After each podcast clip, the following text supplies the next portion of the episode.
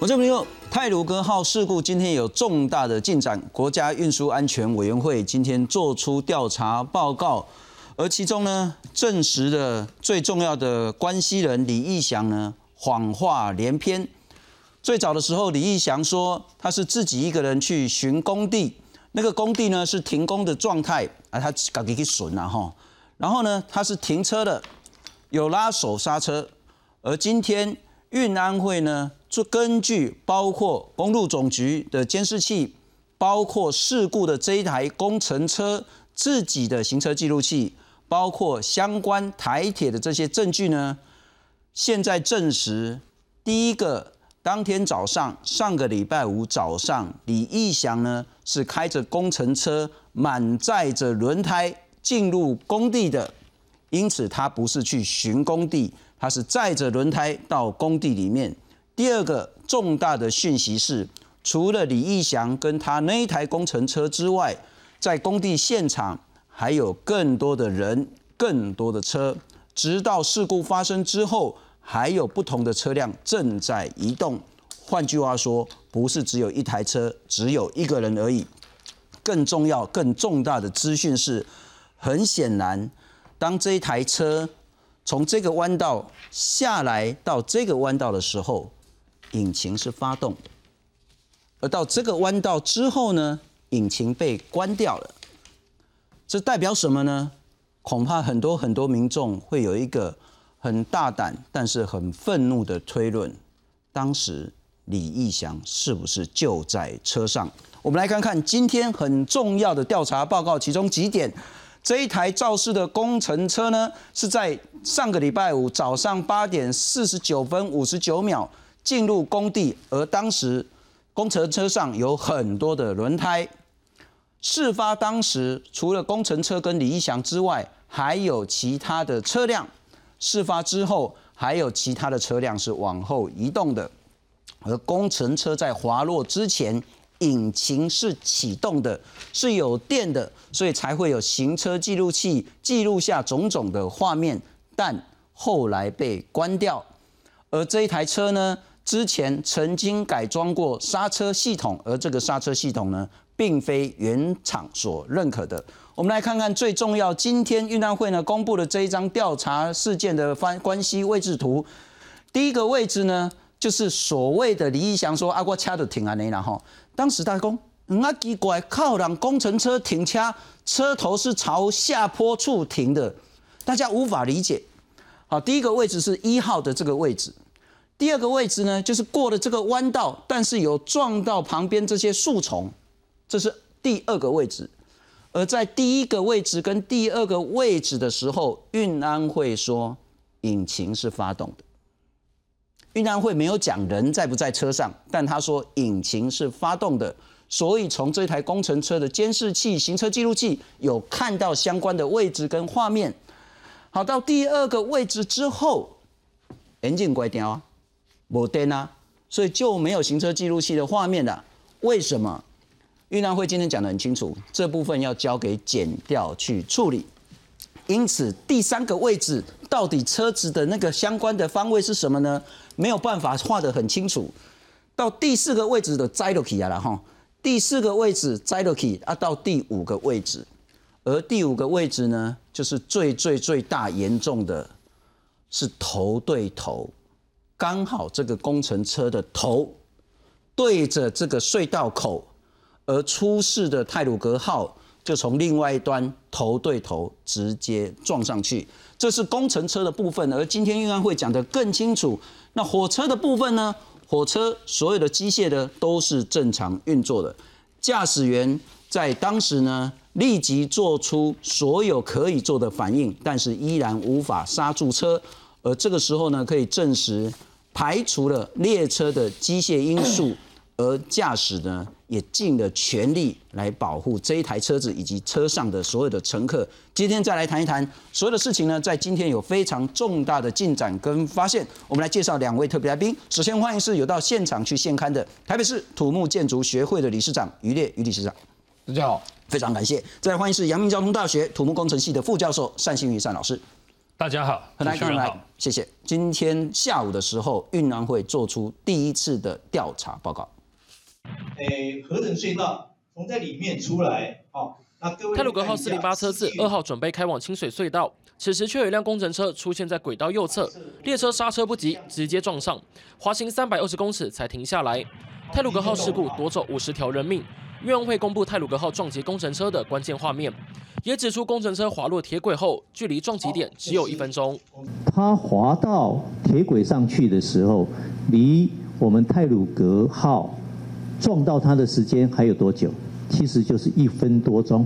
列车在九点二十八分三十八点五秒驶出河人隧道南口，九点二十八分四十三点六秒紧急警认记录出现，九点二十八分四十五点五秒列车撞击工程车，反应过程不到七秒钟，列车随后呈现倾斜状态撞上隧道口。院会指出，列车当时行驶时速一百二十五公里，没有超过限速一百三十公里。数据显示，列车撞击当下时速停在一百二十一公里，代表司机员已尽最大努力尝试刹车，避免意外发生。ATP 开始产生错误讯号，那代表什么？哎，有一些系统坏掉了。好，它开始有一些系统坏掉了，那代表它前面已经开始产生刹车了。刹车啊，只有。二八四四到四七，No，before that。外界关注肇事的工程车事发经过，运安会掌握监视器画面，更表示工地现场不止一辆工程车。八点四十九分，工程车还载很多轮胎进入现场。哦，其实在现场不止一辆车子，哦，在哦这个作业当中，啊，工程车这辆有吊臂的只是其中一部，哦，所以当天并不是一个完全，呃，没有没有其他人员跟车辆的状态。有没有违例是否造成事故的主因之一？杨洪志表示，目前还没进入到分析阶段，后续等资料搜集更齐全，会有完整的调查报告向外界说明。记者黄杰、谢振林特别报道。哦，李市长，你怎么样看待这样子？今天运安会的调查报告是不是解释了很多很多大家的疑问？是，这个灾难本来是可以避免的。我讲这句话的背后的意义就是百分之百的人祸，因为人谋不臧所造成的一个重大灾难。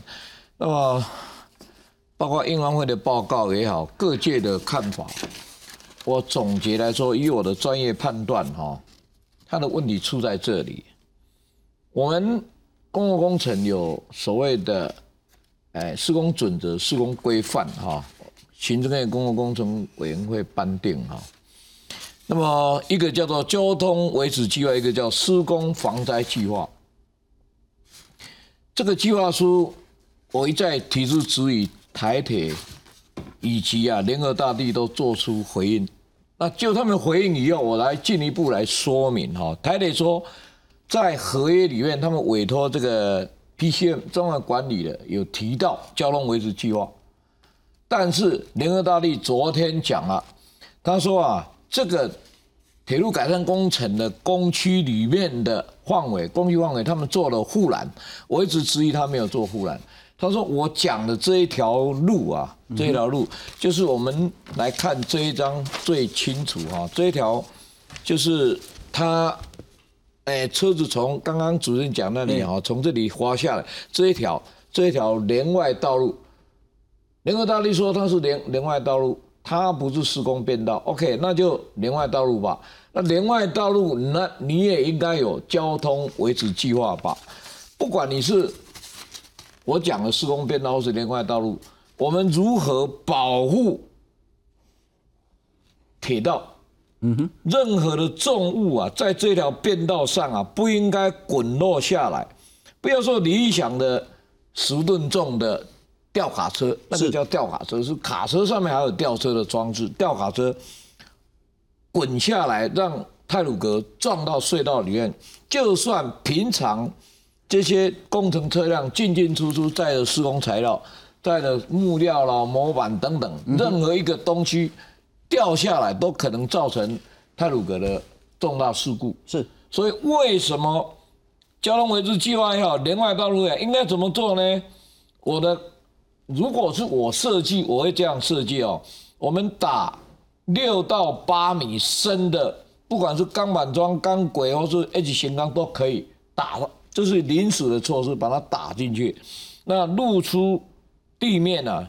这个路面上大概八十公分，让纽西纽泽西护栏啊，可以依靠它。是纽纽泽西护栏是一块一块，哦，像积木一样，就靠着它啊，干嘛呢？耐撞。我要强调耐撞。理想这部车子，就像刚刚主持人提到了，从一到二到四的位置，嗯哼，它到四以后会怎么样呢？因为它耐撞，它弹回去，弹回去它会翻翻在那一条变道上面，那一条路上，是，它不至于滚到底下来。所以有些媒体朋友在讲说围篱，no，绝对不是围篱，围篱是让猫狗动物不要进入轨道区。那么我要讲的是护栏，是就像大家都走过五羊高架高速公路，在高架桥上面的两侧，那那个叫扭轴器护栏，也就是游览车也好，卡车也好，万一撞了车祸了，在高架桥上面撞到护栏弹回去，你就翻车也好，你撞到是不是就在上面？你不能够像坠机一样，像飞机失速啊，它如果掉到平面车道不得了，是。一扫过去，可能一整排车辆人员都，这个也是一样，这个这个机制啊，在这里失灵了。理想当然没有能力啊，理想当然是没有能力做这件事。他就是营造法规定的公共工程五千万以上，他必须要有公立主任。他也许他就是高工或是高中毕业，我我没有去查他的学经历了哈。然后他去受训了三个月，考取一张叫工地主任的证照。那因为这个是一个一亿两千多万的公共工程，为了要符合营造法的规定啊，就必须要有一位公立主任的牌照在那里。如果等一下我还有时间进一步我去查证了，他是去租牌的。好，这一部分我等下有时间我再来说。有有一定有时间，但我澄清啊，李义祥根本都无租赁的牌。哎，他没有公立主任执照，那台铁或是联合大力问题大了。营造法里面，他做黑是一个问号还是一个惊叹号？李义祥到底有没有合法的公我认为他应该有。为什么应该有？因为联合大地在审查，台铁在审查，包括 PCM 的这家零点公司，他们不敢违法。我相信他们不敢违法，必须要提出什么公立主任的证照是来。交给监造单位来审核，这是营造法的规定，在我们五千万以上的一定要设公立主任，而且那个人那个公立主任要有证照哈，这是我要强调，是法律规定，我想他不至于了哈。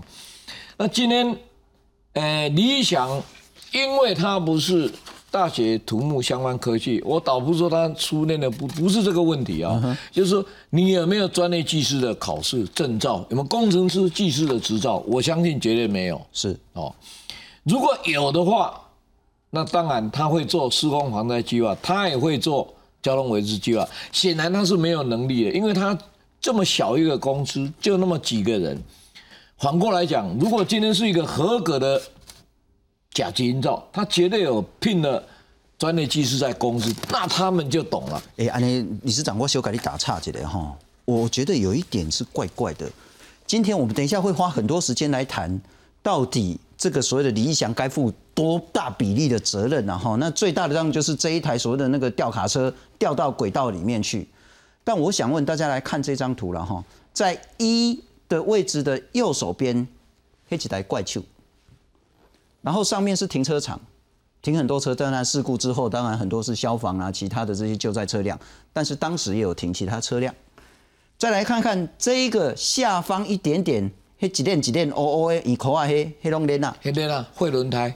那我想问的是说，你看哦，这下卡这抓就是树林跟轨道中间没有任何不管围篱也好，护栏也好，什么什么通通都没有。没有。啊，敢讲干那一台车会落落？你那，你那讲落二十个落，未出代志吗？怪兽落落未出代志吗？那车咧烧什么时阵栽落未出代志吗？那我想问的，这样子的工地安全设施是都只能怪李义祥，还是所谓的施工单位、营造单位、监工单位呢？所以，所以建造单位难辞其咎。那么 PCM 也是，包括台铁，谁都不要想要推责任。就是这些人祸加总在一起，造成了五十条人命的伤亡啊，死亡。那我要讲的是说，理想不懂，他不不知道害怕。那么联合大地也好，它是联合大地大概国内的设计顾问公司大概 前十名之内是哦。那么林远它是 T Y 林，就是所谓林同远 T Y 林这家顾问公司在前五名，前五大的啊，专门早期专门做高速公路做公路总局哎公路局的这个桥梁，他们的专长是桥梁。那这家公司啊。他的技师没有一百位，也有几十位，七八十位，五六十位。我概略的了解大概是这样，有那么多的专业技师，他跟我一样。我们看到这个案子，当我第一时间记者朋友把这张把这一张照片秀给我看，嗯，我就知道为什么会发生，会会会发生了，因为就是你的施工防灾防灾计划没有做。那么我再进进一步说明，就是说。我们今天我们在高铁捷运局的捷运隧道两旁，你想要盖大楼，你都要提这个呃安全评估报告书，就所谓的呃施工防灾计划送到委外审查哦。好，那么我们民间投资新建的大楼，像这种大楼，地下三层，在台北市在新北市，你想要盖，对不起。市政府一定会要求你提施工防灾计划书，而且一定是委外审查。市政府的人不敢审，为什么？一来承办人员可能太年轻，没有专业证照，而且工程经验不足。是，那也避免将来说，嗯，球员兼裁判也像台铁是有，如果自己审了哈，完台铁在回应我在提这个的时候，他们讲说他们有。做施工防灾计划，但是我进一步要问台铁，你有没有外审，有没有委外审查？我过去的二十几年当中，在工会的理事长任内，我从来没有听说过台铁有向台北市政府、新北市政府、捷运局、高铁局有送这些专业团队去外审。台铁内部从来没有过一件，我可以公开的质疑他。当然，这个案件也不会委外审查。那么。他们是懂的，理想是不懂，联合大地懂，它里面的专业技师当然懂，那么中领的技师也懂，那为什么这些人都视而不见？这个工程已经完成百分之九十九点几耶，过去的一年当中算你幸运哎，你走运你都没有像刚刚主任提到一个石头一块木头滚到轨道都出大事情哎，是是，那我可能还要再提醒。这个是台铁六年的安全计划，它其实为了为什么会出事呢？就是它为了做这个边坡防护。换句话说，除了这个清水隧道旁边的这个边坡防护，恐怕在东海岸的这些轨道旁边还有其他的类似的工程在进行。那到底其他工程是不是犯了这么严重的同样的错误？恐怕现在这大家要去追。不过我再请教一下单老师了哈，今天运安会的调查报告。凸显了什么样的问题？不管是人或是制度的部分。好，呃，我想运安会的报告其实说真的并没有告诉我们太多。是怎么说呢？呃，无论无论李义祥的这辆车子是因为什么样的原因，哦，无论是故障、撞击，什么样的原因导致说它会滑落边坡？因为跟他原本讲的手刹车失灵，呃，没有拉手刹车或有拉手刹车这个其实没有什么关系。是因为。这个都只是这个事件的一个触发、一个 trigger、一个触发的原因而已。无论这个原因是什么，它的后果大概都是一样的，就是这辆车子翻落边坡了。所以从从我的角度来说，真正的关键是在于说，在这个专案的风险管理失败。嗯哼，哦，也就是说，呃，类似像刚理事长所说的，只是在这个部分，我涵盖的面可能会稍微再广一些些。因为无论是今天讲的交维计划也好，防灾计划也好，也有可能台铁真的有做，但是问题就出在于说，像这些计划是属于专业的计划，是，并没有一定有一定的格式，但是并不会说里面要做的项目是固定的，因此这里面到底要做什么，哦，可能需要有专业的人员，有足够经验的人才才知道该做什么去做这样一个判断，所以像刚刚理事长，他可能经验比较足够，他知道这边风险比较高。需要做这样的一个护栏，那问题就出在于说，在这个地方，好，我们先不去管是呃，我们讲的专案管理的 PCM 也好，或者是联合大地也好，或者是施工厂商，最根本的是台铁自己，因为这是他自己的专案的工程。他今天在做西正线的工程，但是东正线就在旁边跑。那以这个案子来讲，其实最大的风险倒不在于说工程是不是能够如职如期的完工，最大的风险是在于说工程当中所发生的这些可能的意外事故，会导致东正线的列车发生像今天一样的灾害。这一点，任何的顾问公司都不应该比台铁更清楚。好，所以在这个情况底下，理论上台铁终极它是会负最大的责任。但但是这样的一个认知，是不是台铁能够传达到，包括了设计的、建造的顾问公司、施工的厂商，或者是专案的团队，这就不知道了。也就是说，理论上今天台铁把整个专案管理的工作委托给呃我们的专案管理团队 PCM 的时候。台铁已经做了一部分的责任的交付、切割跟转移，也就是今天我因为也许我自己的专业不够，所以我才交给你 PCM 来做。因此，从一开始 PCM 去怎么去帮你找设计顾问的，好，还有这个监造的厂商，跟后面设计监造设计的图说出来之后，相关的审查等等，都在 PCM 的手里。嗯哼。然后设计的团队设计出来的图面，依据这个图面。哦，去做的这些相关的，呃，标单、标价等等，那跟后面的招标的这些文件也都在专案管理的团队里面。也就是说，其实台铁已经把这个责任不是委托，是不是说推诿出去？哈，是专业的委托出去了。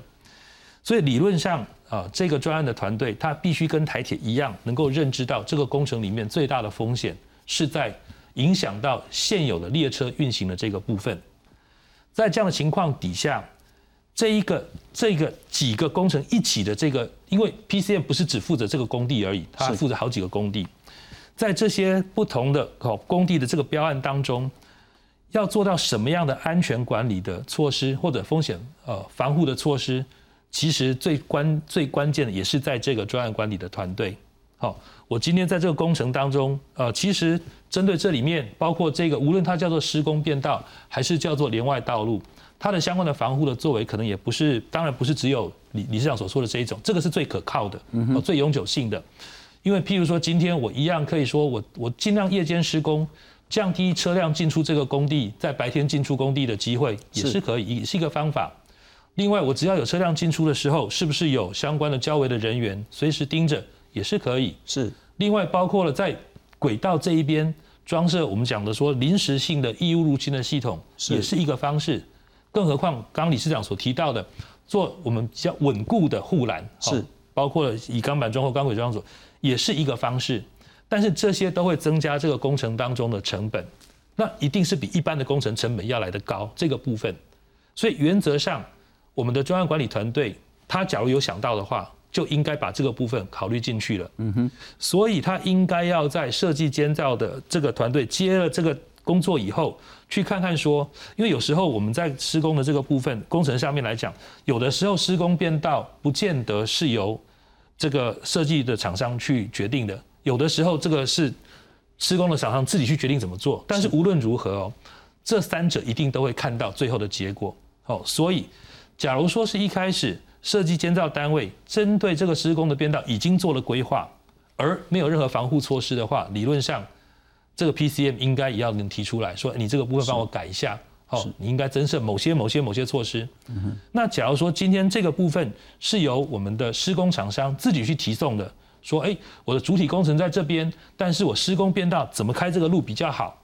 那同样的，设计监造单位跟 PCM 的厂商也都应该看到这个部分。那接下来就是说，那这个钱怎么算呢？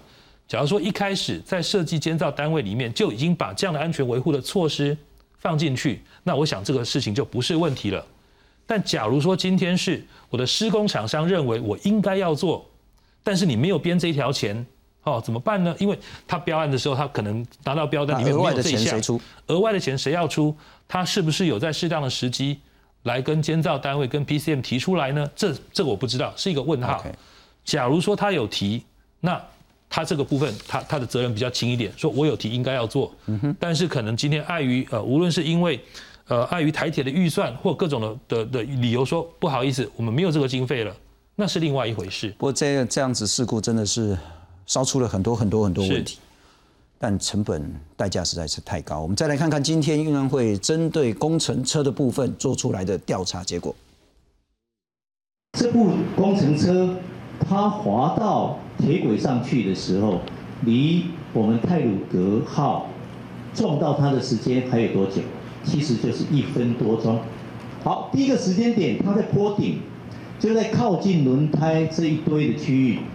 那旁边各位看得到有一个外手在作业，好，这个是我们都很明确经过验证的资料。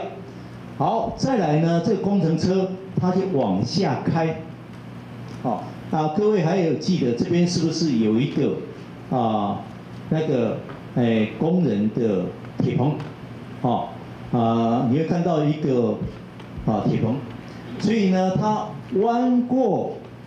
啊，这个铁棚之后呢，这个工程车呢，啊，各位可以看看得到，它的角度有点偏，有没有？它偏的结果代表它什么？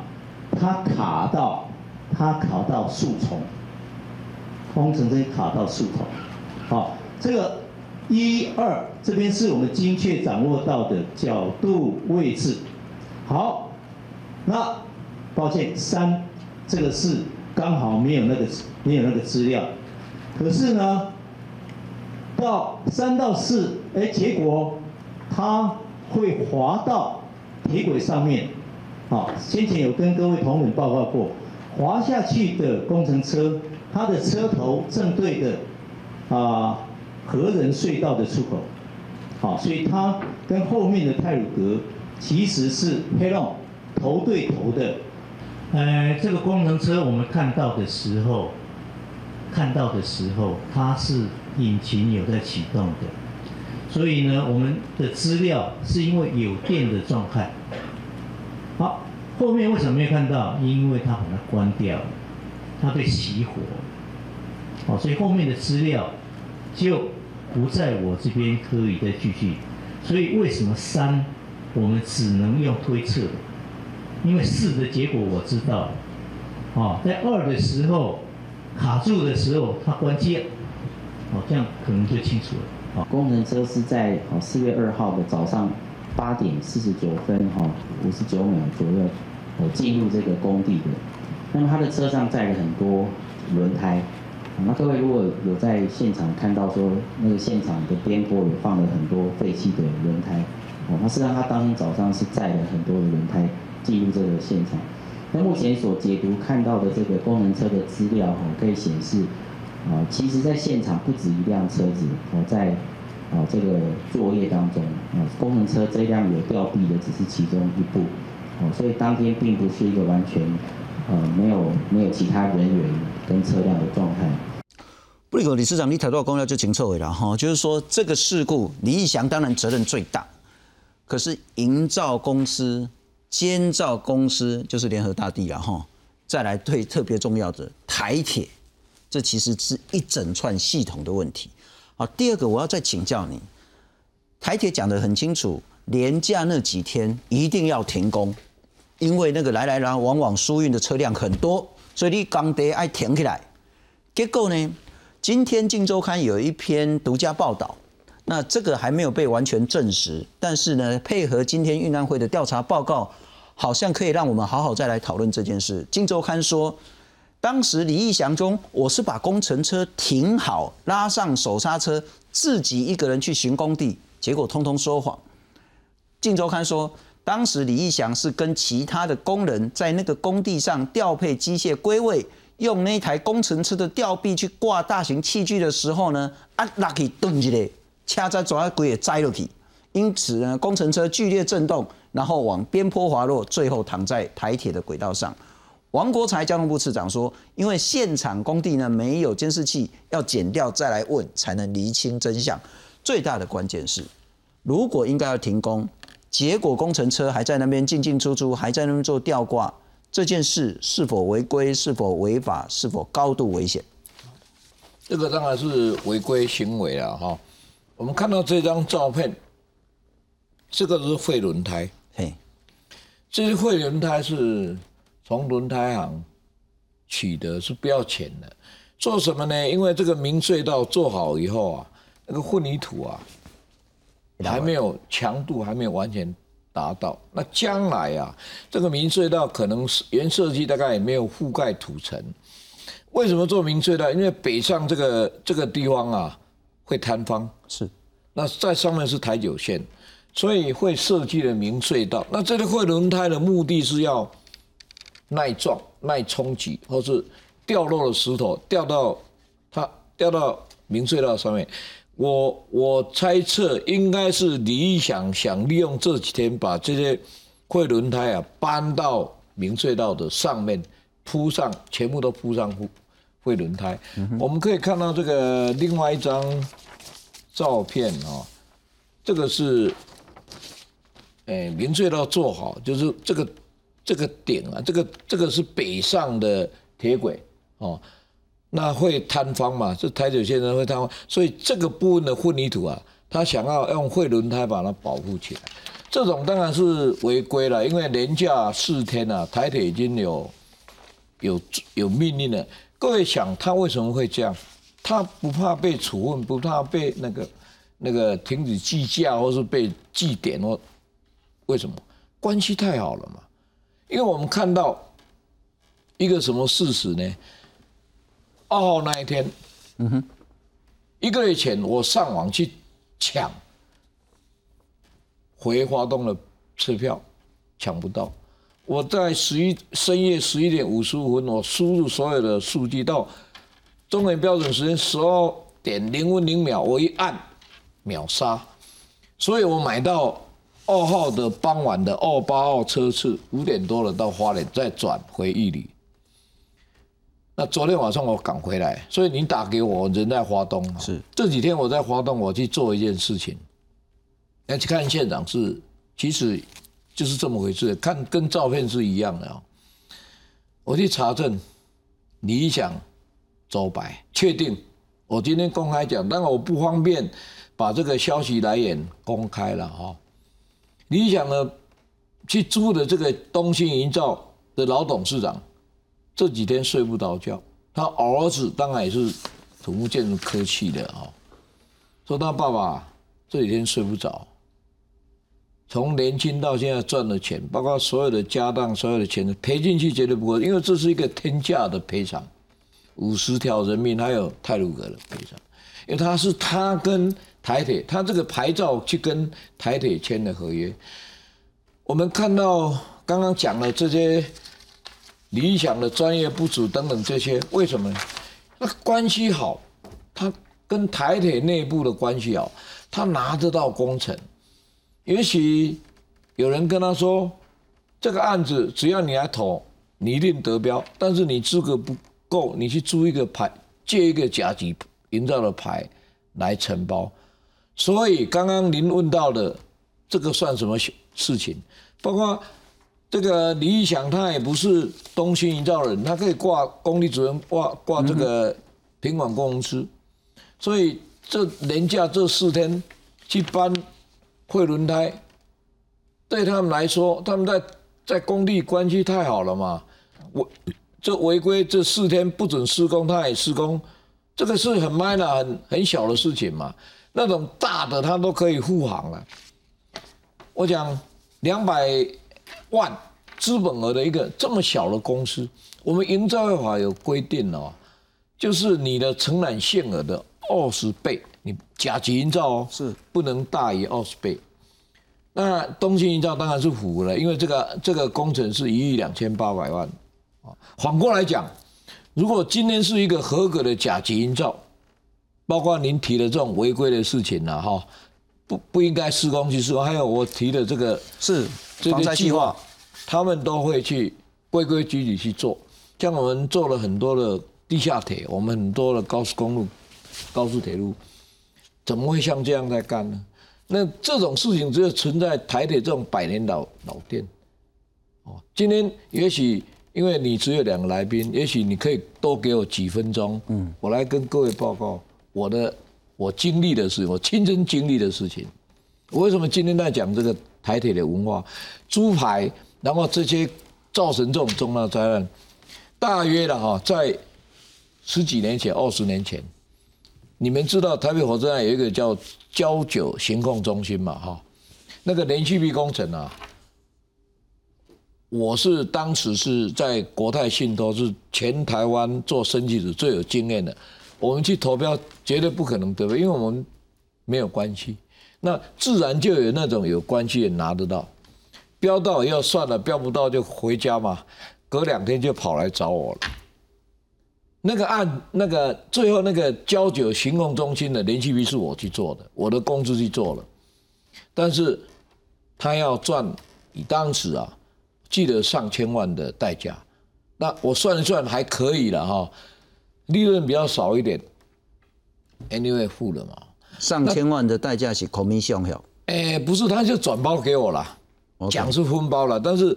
但是因为他没有能，他没有机械，没有技术，没有人员，他怎么做那个？那个连续壁很深很。OK。胶水行控中心是很深的。一爆掉啊！啊，但是无摘掉，所以火力再够火力爆完呢。那我因为去投标，那个台铁人都知道说，哎，够不够条件来完完成？他一定告诉他，你去必须要去找他。那我就等在办公室等他来找。我们不谈这件事。大约在六七年前，我在华东买了土地，我经营休闲农场，我就想华东的特色就是铁道文化跟农业文化，我想买两节车厢。嗯哼，我现在农场里面有一有一节莒光号的火车，一节是普通车厢，我房子盖起来，申请使用执照、建筑执照，火车全部漆成全新的莒光号跟普通车厢。啊，现在啊。当时去标公开招标，在台铁在火车站台北火车站楼上公开招标，我们标不到哎，那是我也想办法去了解说哦，台铁标的时候是押标金的投押标金的多少啊？去乘一个倍，我也是很规矩照这个去，根本标不到，标不到，因为有上次交九行动中心的经验。但是这两节火车厢我非要到不可，所以我这次学聪明了，我不走，我就等在外面。那个人啊，得标了就出来，我就马上找他谈。我说你把两节车厢卖给我，欣然接受。我付了大概多了百分之十几二十的价款。我标够了，我标不到，因为他标的一定比我高一点，就他得标了。因为那个是去买东西嘛，价钱高他就你就得标嘛，好。好，那第我就跟他约啊，我说第二天你们公司几点？他说八点半上班。我说好，我搭第一班的高铁，七年前八点半只能到他公司，我带着签约金。所以这两节车厢我用五部拖板车，我从高雄。这个台铁的机场，浩浩荡荡拖到华东，这是在六七年前。那两个问题，那那个人标了这个两节车厢要干嘛？啊，你如何认为他是因为跟台铁关系好才标得到？问得好，那天投标就我们两家投标，刚才两间 OK。当然我也拜托很多，诶，铁路局的朋友去问说，你们那些车厢丢在高雄的机场，吹风拍给。久了就凹起啊嘛，那是从铁路中万铁路淘汰下来，啊，不用了。那要不要卖？等我在那边等哈。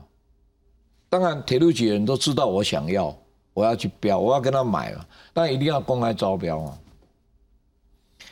那去标，他知道我非要不可，我一定要买到。当然，他们有他们类似像李义，我讲李义祥们。嗯哼，这样的人关系够吗？不管是我的标风被红外线扫，或是他偷开看我的信用，我不知道了哈。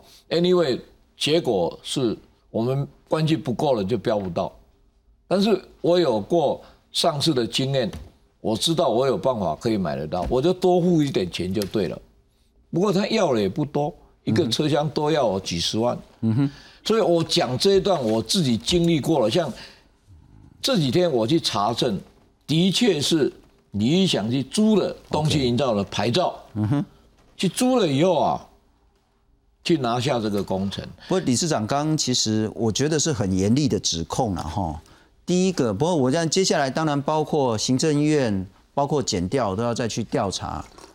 第一个，李义祥他的牌是不是借的？如果是借的，那问题很大。第二个，包括李义祥，包括其他的人得标，是不是因为长期以来台铁这一种非常荒谬的内部的文化，甚至勾结的弊端？这可能要再更查清楚。如果是的话，恐怕这一切改革的问题的这个压力会更大。但我们也来看今天运安会呢，也针对那火车的部分有没有机械的问题，刹车是不是有失灵的问题，驾驶是不是有太慢刹车的问题，做出调查报告。运安会讲得很清楚，工程车滑下来之后呢，跟泰鲁格号是头对头正面对撞，滑入轨道之后呢，到泰鲁格撞上，擦昏瓜娘。不是说泰鲁格过去这工程车下来撞它，不是这样子，是工程车下来之后，大概过了一分多钟，泰鲁格直接把它撞上去。然后呢，在零九二八四四的时候呢，ATP 有启动了，但特别讲说启动不代表那时候才刹车，应该是之前就刹了车。然后呢，九分二十八秒四十七的部分呢记录停止，当时时速是一百二十一。我们来看看针对列车运安会的调查报告。一百二十五就出仁和隧道，好，用一百二十五，允许的速度是一百三，好，所以我们的列车都按规定的在行驶。这个是代表才刚开始刹车，不是，好，这个叫 “full call”，APP 开始产生错误讯号，那代表什么？哎，有一些系统坏掉了，那代表它前面已经开始产生刹车了。所以这个不是刹车的开始点，好，所以千万各位不要去把它解释。我们的司机员去刹车啊，只有二八四四到四七，no，before that，好，啊，这个是我们从系统的了解啊，最末比车速是变一百二十一，它的确有刹，但就是不足以让它刹停，还有到一百二十一，泰鲁格号。它还没有办法在几秒之内呢，让它降速到足以减少伤害。但是各位也看得到，司机员做了哪些必要的事情，而且他确实有去哦维护，哦尝试着啊最大的努力，希望啊这个列车不会有后续的灾难。但是很不幸，一，好就是。列车驶出仁和隧道南口啊，各位有看到那个影片嘛？好，从黑的，然后变成是啊白色透光，好，然后二的部分是开始紧紧刃记录出现在四十三点六，好啊，我这边呢可以把对应的照片给各位看，好，就是在这个时间点，十三点六，我们的司机员他是不是可以看得到？工程车，这个是我们关注的哦，因为撞到的时候是到它停格是四十四点七，好啊，当然不代表它是个四三点六的时候还没有刹车。列车撞击工程车在四十五点五，它对应的照片就是从第八车 CCTV 撞到的瞬间，我们把它截图下来的状态，啊就会很清楚。好，它撞到。啊，清水隧道北口，好撞到的状态，好，它已经倾斜了，有没有？好，我 CCTV 呢，诶，因为我第八车倾斜了，所以拍出来的照片，哦，就是显示它是倾斜的。呃，第八车已经到啊清水隧道的里面，它离南口还有一七八三米，好，还蛮远的。好，啊，它呢从北口开始算三百二十公尺，也就是说，它撞到北口的隧道口，哦，继续往前啊，可能摇摆，可能左边撞，右边撞，最后经过三百二十公尺，全部停下来。从第八车的前面拍下来，我们的第八车司机员所在的位置。它受到损害的状况，有半个车头以上全部被削掉。不过，尚老师，我们来看看驾驶员当时遇到的情形然后在上礼拜五零九九点二十八分三十八秒的时候呢，开出河人隧道，开出去大概就是两三秒，理论上驾驶员应该就看到那一台不应该出现的工程车，所以他就刹车了。就经过了五秒之后，ATP 看到已经有所谓的紧急刹车的讯号，这个不过是两三秒，他要刹车，然后呢，ATP 之后呢，两秒撞到了。ATP 出现之后，两秒就撞到了，再经过一秒，就直接撞到隧道。但我们讲的都是一秒、两秒、三秒的时间。我们来看看，呃，这一段影片就可以更凸显说当时到底有多紧急。哦，好，我们请各位看一下哈，第八车 CCTV 啊，从这个诶河等隧道从在里面出来，好，那各位来看一下，司机员看到这个影片，就是说。你根本不可能反应的，你要刹住是不可能的事情，因此唯一的方法只能有所谓的异物入侵轨道的提示系统而已啊，张老师。呃，我想到最后的这个部分来说，应该是说我们从风险管理的角度来说，是我们所有风险管理的作为原则上是失败了，所以事故发生了，要靠紧急应变。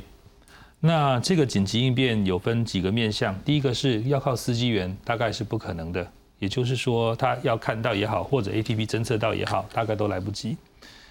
第二个部分的紧急应变，对这个状况来讲，好像时间上也不可能，也就是说在事故这辆工程车滑下去的那个时候，是不是李义祥他能够很快的去做通报？嗯哼。假如说他有足够的时间，也许通报还来得及，就是上一班列车过去。大概还有十五分钟，但是看起来不是，因为根据小呃我们运安会的报告说，一分多钟，它只有一分多钟。所以我想，假如我是李义祥，我在当场我也吓傻了。哦，我们就算是工地有应变计划的话，一般的工地的应变计划里面要通报的台铁单位是公务段，而不是我们讲运务段，或者是任何通报花莲站，根本就不知道该怎么去做相关的通报。所以在紧急应变这个部分的话，无论是司机员本身，或者是理想，可能都来不及。那至于异物入侵、异物入侵的系统，这个系统好像在最近大家都说这个系统应该很有效，嗯哼，好，但是实际上并不见得如此，因为铁路局原本要装设的异物入侵系统，它不是针对这个，它是针对边坡要滑下来的，是的系统，自然灾害，自然灾害。我们一般所看到的异物入侵系统是什么？它基本上像是学校装的电子围篱、红外线或 CCTV 这些系统，虽然也一样很灵敏，但是它有可能过于灵敏了。嗯哼，一片树叶飘过去，它也叫；扬尘过去，它也叫。嗯哼，阿猫阿狗跑过去，它也叫。假如真的装了这个系统的话，那我想我们。台铁的列车在经过这些改善工程的状况底下的话，它一天不晓得要叫多少次，所以这个系统可能本身也不见得是真的就能够有效的去做防范，因为它造成太多的干扰。所以说这个系统第一个可能它根本没有办法装上去，因为即使是连我们一般的人为的这些校园入侵的这些侦测系统，大家都去调降它的灵敏度，因为它太敏感。是。就算是这个系统看到了一分钟的时间，假如说我们跟日本一样是类似这样的系统的话，是直接连线到列车的话，一分钟也许有可能让列车慢下来，真的有可能哦。只不过说它毕竟不是说一个固定式的，就像我们讲边坡的这些侵入侦测，它不是固定式、临时性的这种系统，大概不太可能透过台铁的系统去跟列车连线。所以预期这个系统能够发挥效用的，我觉得也过于天马行空了。误以为这些科技就能够去遏制这种灾害的发生，我觉得这是一个误会。是，不过可能除了这一部分之外呢，我还是要提醒呃，包括相关有权责的人，刚刚余烈理事长所说的那几点，恐怕大家要再好好再进行调查。非常谢谢您今天的收看。